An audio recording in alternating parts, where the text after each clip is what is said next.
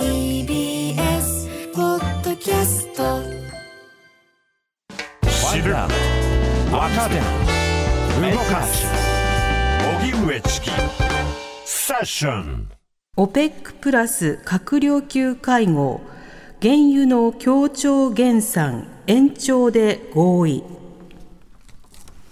OPEC 石油輸出国機構とロシアなどの産油国で作る OPEC プラスは4日の閣僚級会合で協調減産の枠組みを2024年末まで1年間延長することで合意しました。現在1日あたり200万バレル減産していますがロイター通信によりますと来年はさらに1日あたり140万バレル減らすとしています。世界経済の先行きが不透明なことから原油相場は下落傾向にあり価格を下支えする姿勢を示した形です。狙い通り相場が底上げされた場合夏場を控えた日本の電気料金やガソリン価格などの上昇につながる可能性もあります。それでは中東諸国のエネルギー情勢などに詳しい中東研究センターの深澤浩二さんにお話を伺います、はい、深澤さんこんにちはこんにちは。お願いします。お願いいたします。お願いします。さて、今回、オベックプラスの、えー、閣僚級会合が行われました、えー、原油の協調減産を進めていくということですが、改めて、このオペック、そしてオペックプラスとは何でしょうか？はい、オペックはですね、あの石油輸出国機構の略なんですけれども、はい、え産油国の利益を守るために1960年に設立したあされた組織になります、うん、で現在ではその13カ国が加盟していまして、まあ、サウジアラビアが実質的なリーダー国となっています、はい、そして、えー、これまでですね石油の需給動向とか価格に応じましてその加盟国の石油の生産量を増減させることで、えー、世界の石油市場と石油価格に大きな影響力を持ってきました。うん。そしてその OPEC プラスなんですけれども、えー、2016年からその OPEC に加盟していないあのロシアを筆頭する産油国が OPEC と共同で生産量の調整に加わるようになりました。はい、でこの協調の枠組みを、えー、OPEC プラスと呼んでいます。でそのサウジアラビアと並ぶ産油国であるロシアなどの産油国があ石油生産量の調整に参加したことで、えー、石油市場やあ石油価格への影響力が増大しました。でこのプラスはですねロシア以外にはカザフスタンとかメキシコ、オマーンなど合計10カ国が、えー、メンバーとなっておりますなるほど、この OPEC プラス、今回、その原油の協調減産にまあ合意、まあ、減産合意を延長ということになるわけですが、今回の減産、その狙いというのはいかがでしょうか？そうですね、えーと、今回合意したのは、えー、来年2024年の生産数量の削減についてになります。はい、で実はですねその OPEC のリーダーであるサウジアラビアは、まあ、本来来年ではなく、えー、来月からの生産数量を削減したかったのかなと思います。うん、なぜならですねその価格は、えーと、先ほどもありました通りですね、えー、昨年の6月をピークに、えー、ずっと下がり続けています。はいでそのそのためにですねその2回大きな減産を減産を行ったんですけれども、えー、価格は下げ止まりませんでした。で今回はですね、えー、どの国もそのサウジがしたかった合意には減産あ減産には合意できませんでしたので、えー、サウジが7月に単独で100万バレルの減産をすることにしました。でその代わりですねその他のメンバーからですね来年度の生産数量を削減することについての合意を取り付けました。うんうんで特にその重要なのはですねそのロシアとそのアフリカのナイジェリアなどの国がですね、えー、生産数量に、えー、の削減に合意したことになります。はい、でこれらの国はですねさまざまな事情で現在はその OPEC プラスで取り決めた生産量を生産することができていません。え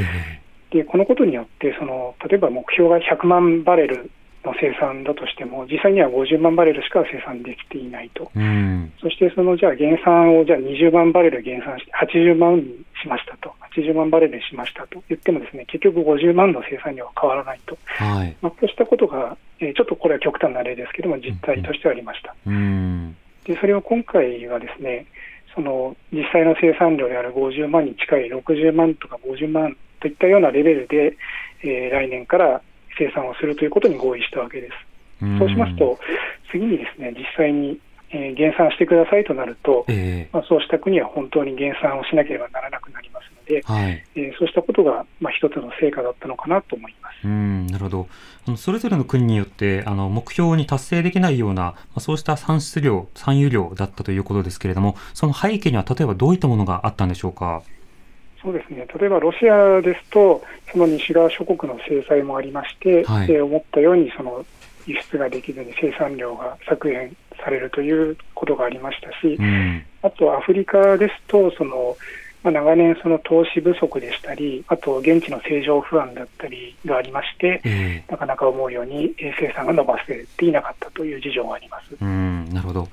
この石油の原油のあの価格の安定というもののためには、あの必要量を供給する、まあ、そしてその供給しすぎないというような仕方で、まあ、コントロールしたいということだと思うんですが、ここ数年間の動向というのはどうだったんでしょうか？そうですね。えっと、まあ、OPEC はですね、えっと、まあ、OPEC プラスという形で、えーまあ、ご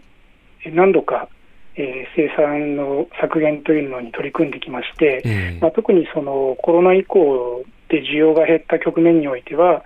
えー価格の、えーまあ、下がりすぎず、上がりすぎずというところに、えーまあ、貢献した部分は、まあ、あったのかなとは思います。うん。まあ、ただ他方で、まあ、産油国の事情もありまして、えええーできることなら、まあ、多少なりとも値段を高めに設定したいということもありまして、はい。えーまあ、そうした動きにおきましては、やはりその消費者の利益が多少こ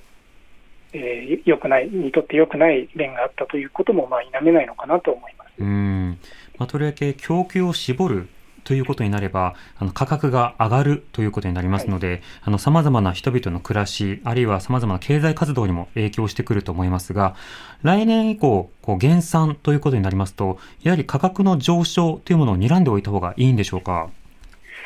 そうですね、これは非常に難しいんですけれども、はい。えー、と一般的にはですね、えーとまあ今年の後半からは需給が、えー引き締まるというふうに見られておりまして、えそうしますと、まあ、当然ながら、えー価格は上昇する可能性は、えーあるのかなと。でただ、まあ、その前提としまして、まあ、去年、そのコロナによるロックダウン等でですね、うんえー非常に経済が低調であった中国、まあ、こちらの需要が、えーまあ、大きく回復するということが前提になっておりますし、はいまあ、アメリカ経済の方もですね、まあ、利上げが、えー依然継続する可能性もあるということでですね、えー今後どうなるか見通しがなかなか難しいところと。そうしますと、まあ、こうした経済の状況次第では、うんえーそういった需給バランスの引き締まりというのが、えー必ずしも、えーすぐには来ないということもあるのかなと思います。そうですね。実際供給側、まあ、あの原油のあの産出国、産油国だけではなくて、様々な国の需要によっても変わってくるので、そのギャップがどうなるかは、今からはちょっとまだわからないところありますよね。そうですね。うんはい。今後、深澤さんはどんな点に注目されてますか？そうですね。今回、そのサウジがですね、単独でまあ100万バレルの減産をまあ表明したんですけれども、はい。まず、まあ、あのこれで価格が上昇するのかどうかといったところが、まあ、一つ注目点になると思います。うんそして、万が一、えーこれでまあ上昇しなかった場合はですね、えーまあ、OPEC プラスとしては、今後さらなる減産ということも視野に入ってくるとは思うんですけども、えまあ、今回、その実際のところですね、サウジは他の産油国とはその減産について合意ができなかったということがありますので、えうん。えーまあ、今後、果たしてですね、えー減産が必要な局面で、えーまあ、各産油国と合意できるのかといったところが、まあ、一番の注目点になってくるのかなと思います。うん、なるほど。わかりました。深澤さん、ありがとうございました。どうもありがとうございました。ありがとうございました。中東研究センターの深澤浩二さんにお話を伺いました。荻上チキ。